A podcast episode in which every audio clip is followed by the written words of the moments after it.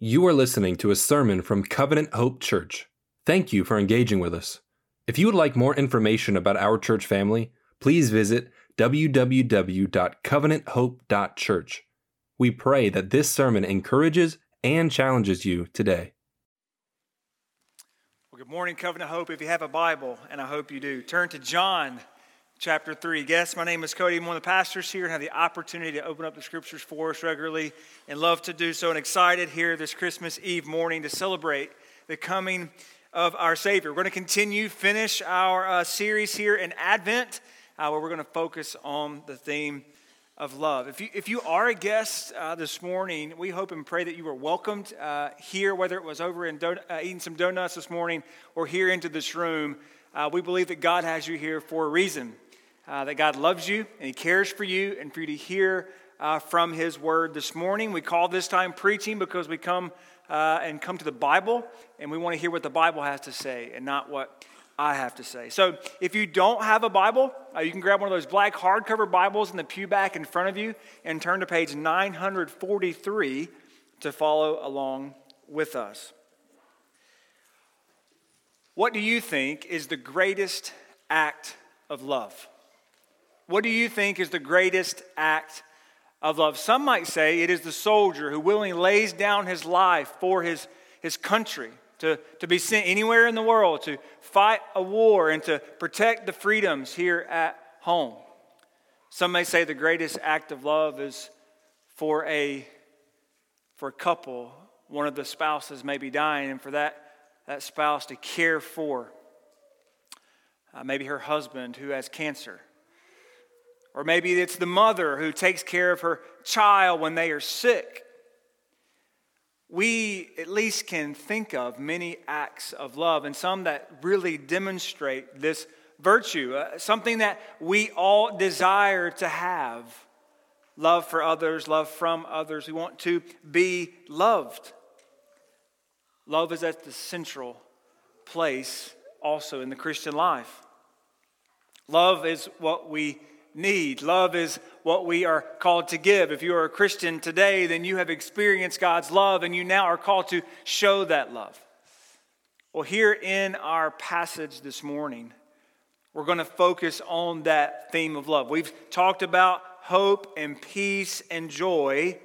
And as we consider love, none of that is possible. There is no peace, there is no hope, there is no joy without God's love. And that love is what we will focus on this morning. So let me read to you three verses from John chapter 3, verses 16 through 18. For God loved the world in this way. He gave his one and only Son so that everyone who believes in him will not perish but have eternal life. For God did not send his Son into the world to condemn the world, but to save the world through him. Anyone who believes in him is not condemned, but anyone who does not believe is already condemned, because he has not believed in the name of the one and only Son of God.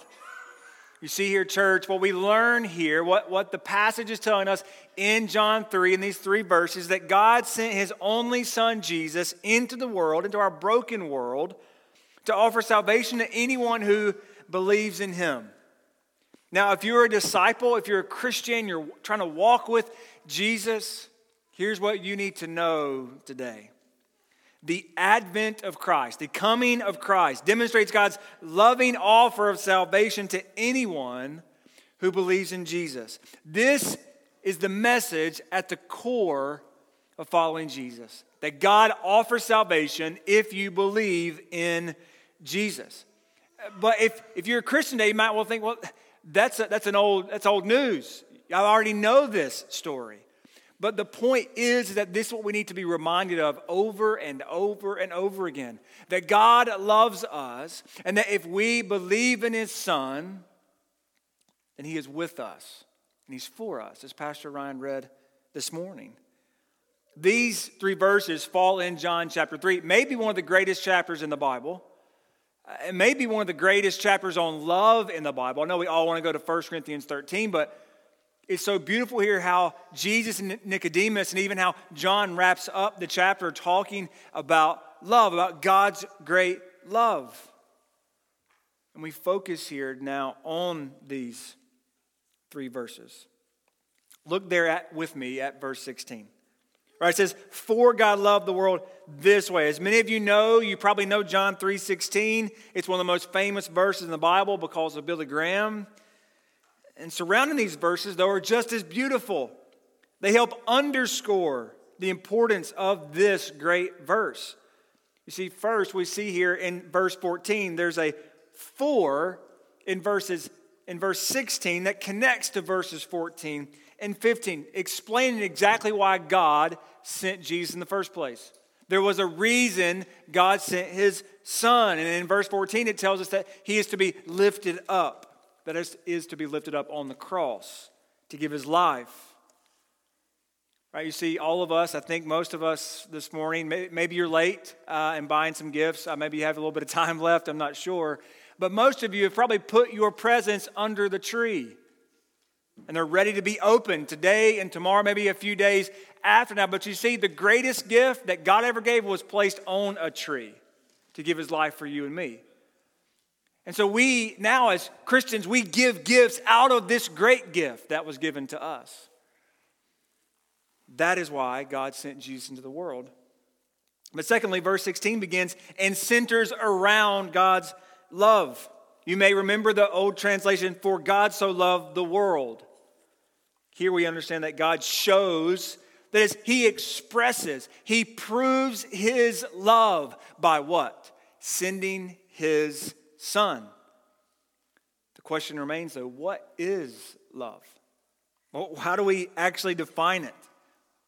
Well, there are lots of, uh, if you go online uh, and look it up or find a dictionary, there's actually lots of different ways you could define it. But here's how I think the Bible and how we should think about love love is a feeling of deep affection.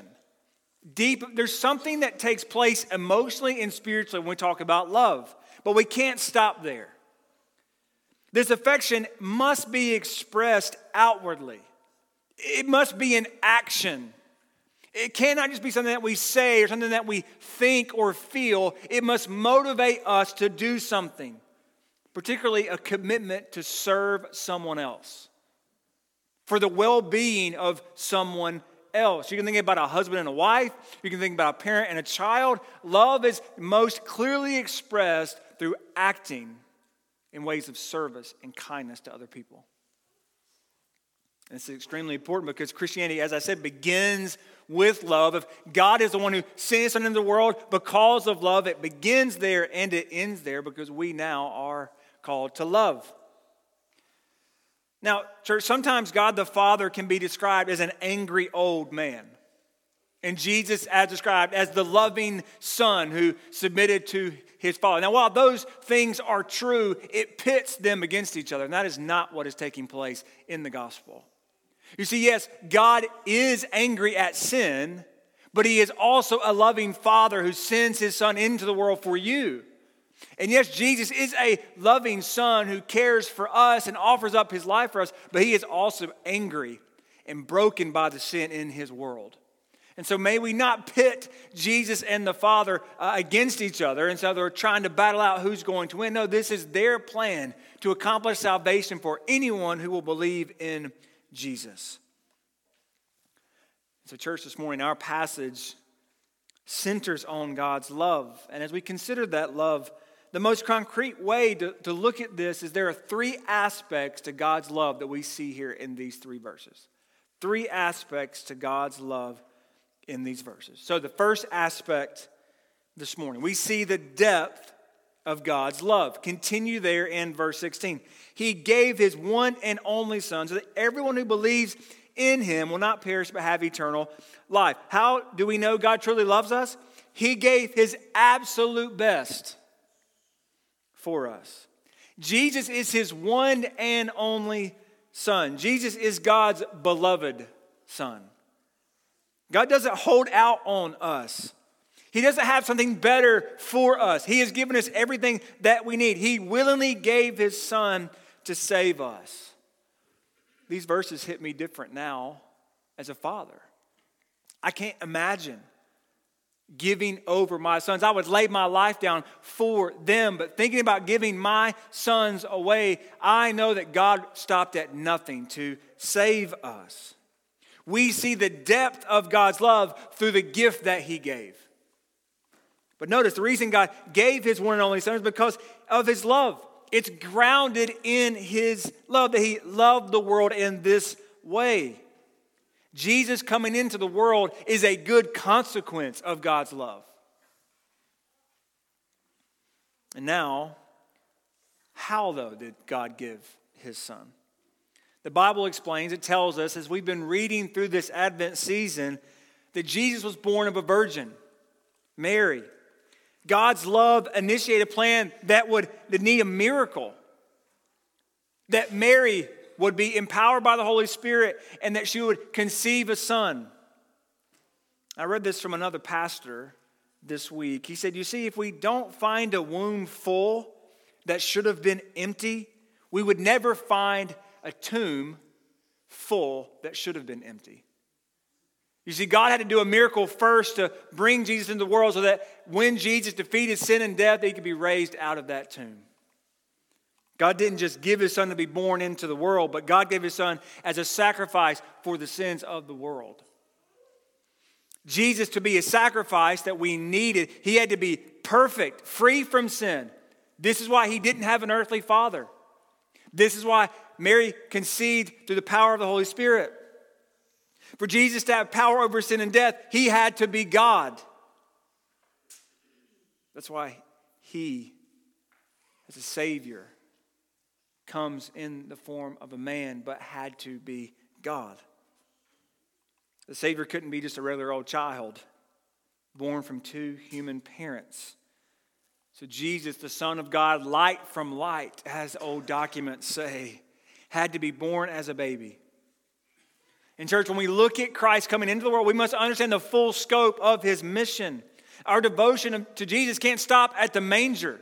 It must end at the cross, and that we understand that God's plan was this that Jesus would come into the world as a baby, live a perfect and sinless life, and then offer himself to die on a cross for you and me. Jesus' first coming doesn't matter if he doesn't lay down his life to offer salvation to us. You see, we see the heart of God in the very fact that he gave his son not just to be born in a broken world, but to die on a cross. We see the depth of God's love through the gift that He gave and the reason that He gave it, which was to save us. But we also see the depth of God's love through the world that He loved. Look back there, verse 16. Look at what God loved. He loved the world. You might be, you may think that's an extent of God's love. Look at how big His love is. He loves everyone in the world born in the past or born in the future. Now, while this is true, it misses the point that I think Jesus and John are making here. Often, John uses the word world in a negative light. Right, the world is something bad. Think about how the Apostle Paul uses flesh. He, he talks about us fighting our flesh. It's something that's negative. And John uses that to describe the world. He tells us in, in his first letter not to love the world this world here is the same world. It's, to use, it's used to describe a world that is opposite of God's kingdom. But this is exactly why God's love is so great. This is why his love is so shocking because God loves a world who hates him. God loves a world who doesn't want anything to do with him. A world that has been broken and distorted and perverted by sin and death. We see the depth of God's love by looking at the very object he loved. This is why God's love is so different than ours, because he loves people who don't love him back. He offers love to people who don't want it, and he offers love to his enemies. Church, you see, that is the kind of love that changes us. Not one sided, not short sighted, but fully focused on God. That He gives a gift to us. But what, is, what does this famous verse say? That anyone who believes in Him. You see, there are there is a you must believe in Jesus. There's something that you have to do. It's not just free. It's in the same way that there may be a gift under your tree wrapped with your name on it, but it will sit under that tree until you go get it. You did nothing to deserve it. You could have done nothing to change it, but you must believe. And you see, there are benefits to believing here. You will not perish, but you will have eternal life. When you believe in Jesus, you get eternal life. He, his love gives you, you don't have to have, you don't have to fear death anymore. You get to spend eternity with God. Now, let me be clear. What I'm not saying is that if you believe in God, you get a get out of hell free card. That's not what I'm saying. I want you to believe in Jesus because He's changed your life, He's changed your heart, He changes your future. Not just so that you don't have to go to hell, but that you actually get God. Jesus is the source of life. And you get Him for the rest of eternity. All other things are icing on the cake. Heaven, with its beauty and potential, seeing our, our loved ones, those are all icing on the cake because what we get in the gospel is God Himself, our very Creator, who loves us and his love will never fail and never end. We get to be with him forever. Church, this Advent season, the advent of Christ, demonstrates God's loving offer of salvation to anyone who believes in Jesus. And the first aspect we see is the depth of God's love. But the second aspect we see is the display of God's love. The display of God's love. Look there at verse 17. For God did not send his son into the world to condemn the world, but to save it through him. There's another for. In light of God's deep love, we get the, a true display of his love. God does not send Jesus into the world to condemn the world, but to save it. Think about it this way. Maybe you were, you can imagine being someone in another country who had been taken captive by a, a foreign power and, and another army comes in, and you're thinking that this is it, this is over, they're going to take us out. Instead of, of, of handing you over to the enemy, they liberate you and they free you. They didn't come to condemn you, but they come to set you free. In the same way, this is the message of the gospel. That if God sent his most precious son, then let's make sure we know why he sent him. The word sin is connected to the word gave back in verse 16, and it's about the mission of God. All that means is that how God works in the world to accomplish salvation. In the same way, now Jesus sends us. Those who have professed faith in Him, those who have given our lives in, in a world to proclaim good news of salvation. Not of condemnation, but of salvation. Of course, we warn people that unbelief leads to death. And the consequences of sin are great, but the consequences of God's love are much greater. This is our mission now if you walk with Christ. And you see there, God did not send Jesus in the world to condemn the world. That is, He didn't come to judge the world harshly. He didn't need to do that. That was, that was already decided. He didn't come to, to judge without any solution. This is important to understand. The Savior of the world did not come to stand in judgment over the world the first time. His first advent, he came to do the opposite, and that's to offer salvation to anyone who will believe in him. This verse continues. It says, but, not to condemn, but, maybe the best three letter word in the Bible. But he came to save. In contrast to leveling condemnation against us, he offers salvation to us. Some translations say, but that Jesus might save. He openly offers this gift to us, to anyone who will believe, anyone who will trust in the work that God has done in Christ. God's love is displayed by the very fact that He sent Jesus into this world. Remember, this world isn't a good place, it's a broken place, standing in opposition to God. Romans 5 6 tells us this For while we were still helpless, at the right time, Christ died for the ungodly. The very opposite. Verse 7 For rarely will anyone die for a just person, though for a good person, perhaps someone might even dare to die. But God proves his own love for us, and that while we were still sinners, Christ died for us. You see, the solution to our problem is not covering up sin or dismissing it. It's a fool's errand to try to affirm sin instead of dealing with it. Instead, God provides a solution that would take care of sin and all of its consequences. The Apostle Paul goes on in the book of Romans in chapter 8. He gets to verse 1. He says, Therefore, there, there is now no condemnation for those who are in Christ Jesus. So Jesus came not to condemn, but to provide salvation. This is how God's love is displayed through his Son. This is why he came. This is why we can celebrate Christmas. Advent offers true hope, peace, and joy because we have a loving God who sent his Son into the world that would save anyone who believes in him. You see, salvation begins with God's love and ends in loving God. If you have faith in Christ, our faith produces love, and then our love produces obedience. Jesus says, If you love me, you'll keep my commandments.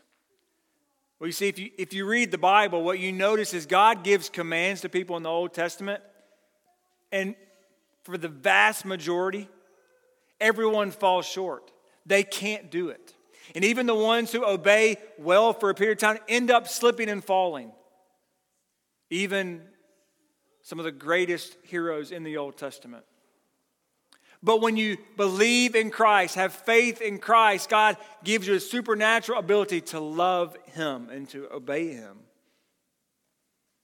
You may have heard God loves you just as you are, but He also loves you enough to not leave you or let you stay how you are. His love changes you and molds you into His Son.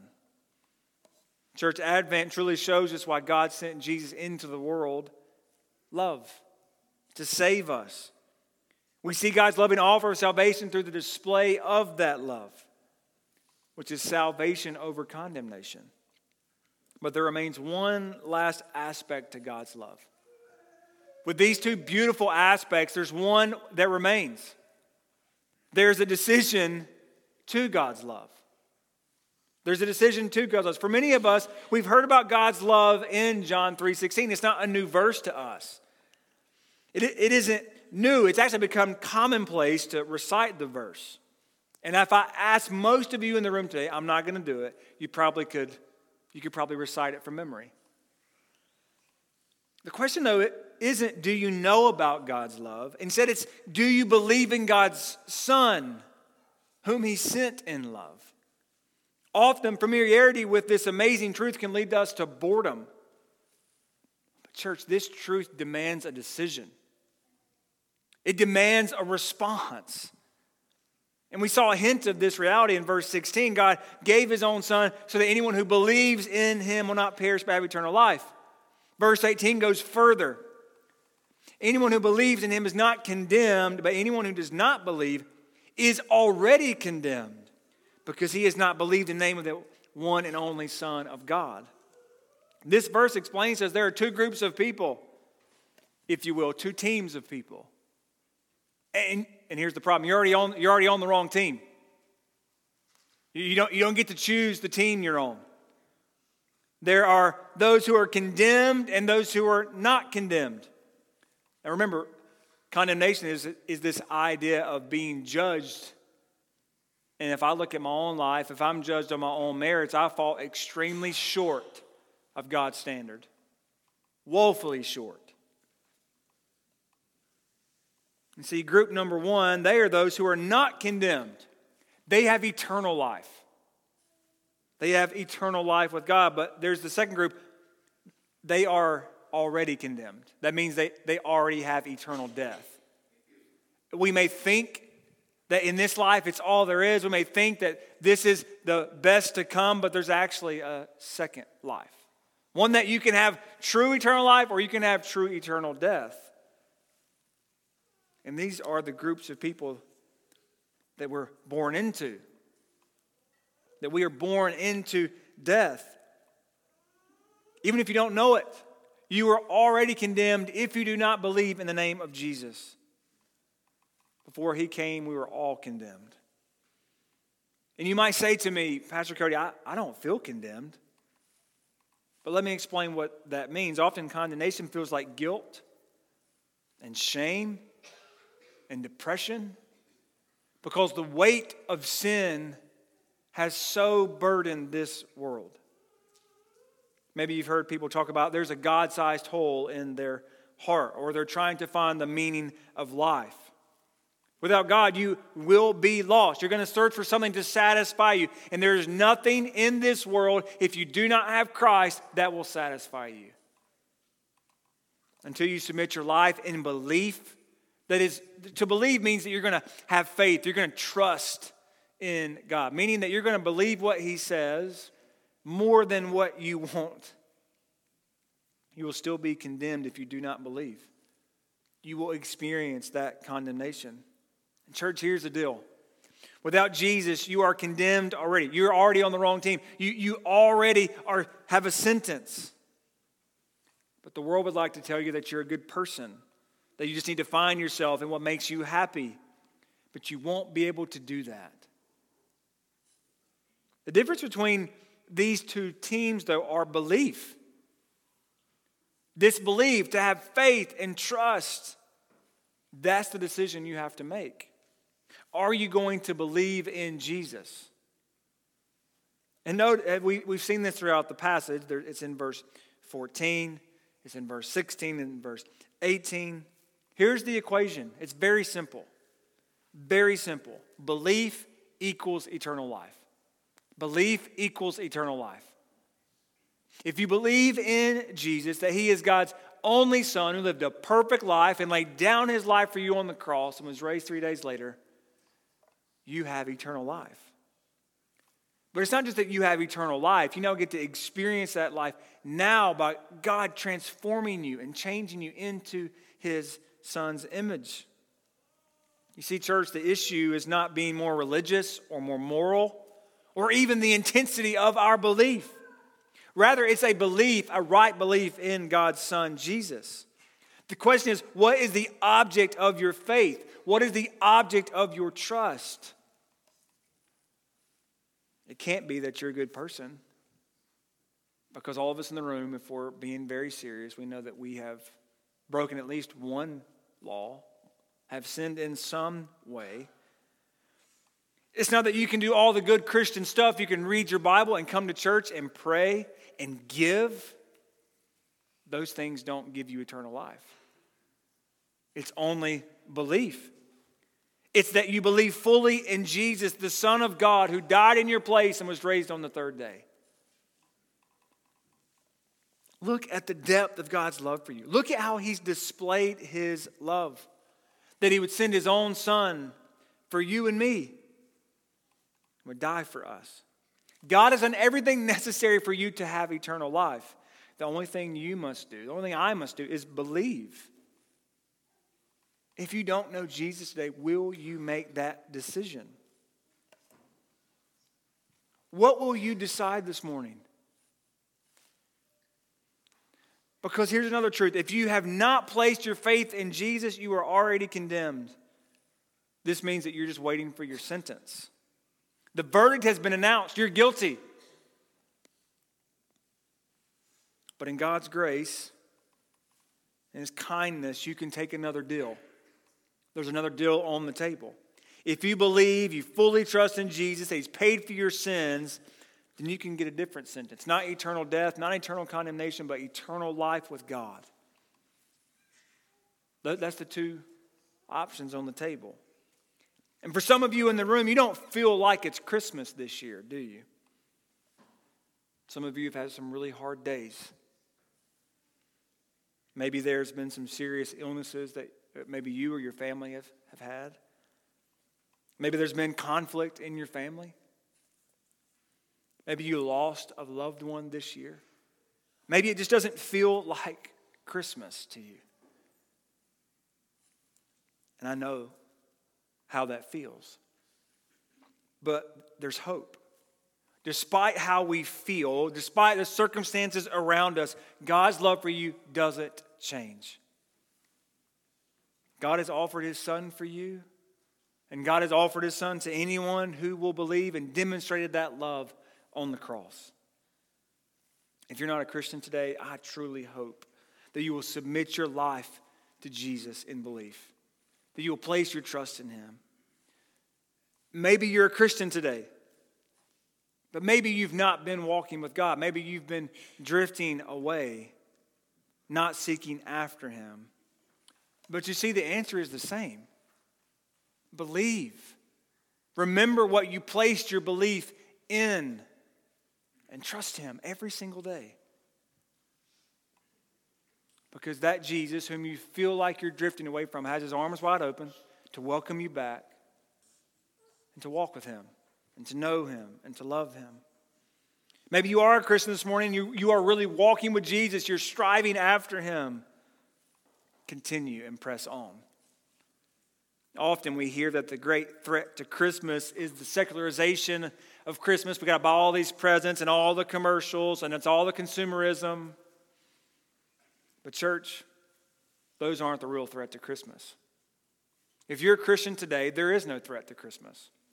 The only threat to Christmas is our own boredom with the greatest story that's ever been told.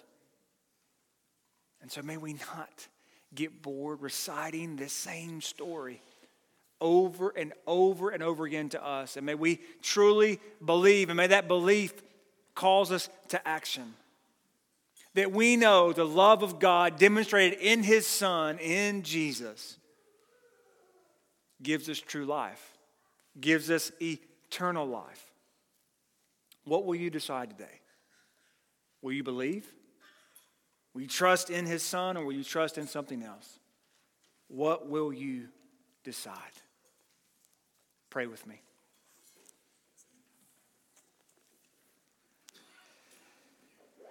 God in heaven,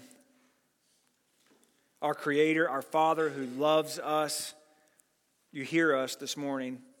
We worship you. We give honor to you. We praise the name of Jesus because of his gift to us, laying down his life. We praise you for sending him into the world. God, we don't deserve it. God, I know today there are many people in the room with different circumstances. As we've said, some who have, have a hard Christmas season. I pray that you would be with them and comfort them. That this story of great love would overwhelm them and that they would if they haven't, for the first time, believe in Jesus. And there are some of us in the room who have trusted you but have struggled over this year. Would you help us believe? As the man cried out to Jesus in the Gospels, would you help our unbelief? And if there's those of us in the room who are walking faithfully with you, would you help us continue and press on? Will this story of love motivate us to love you and to love others. And may this Christmas story propel us into the future, not worried about what may come, but knowing that our future is sure in you. God, we love you. We ask all these things in the name of Jesus and by the power of the Spirit. Amen.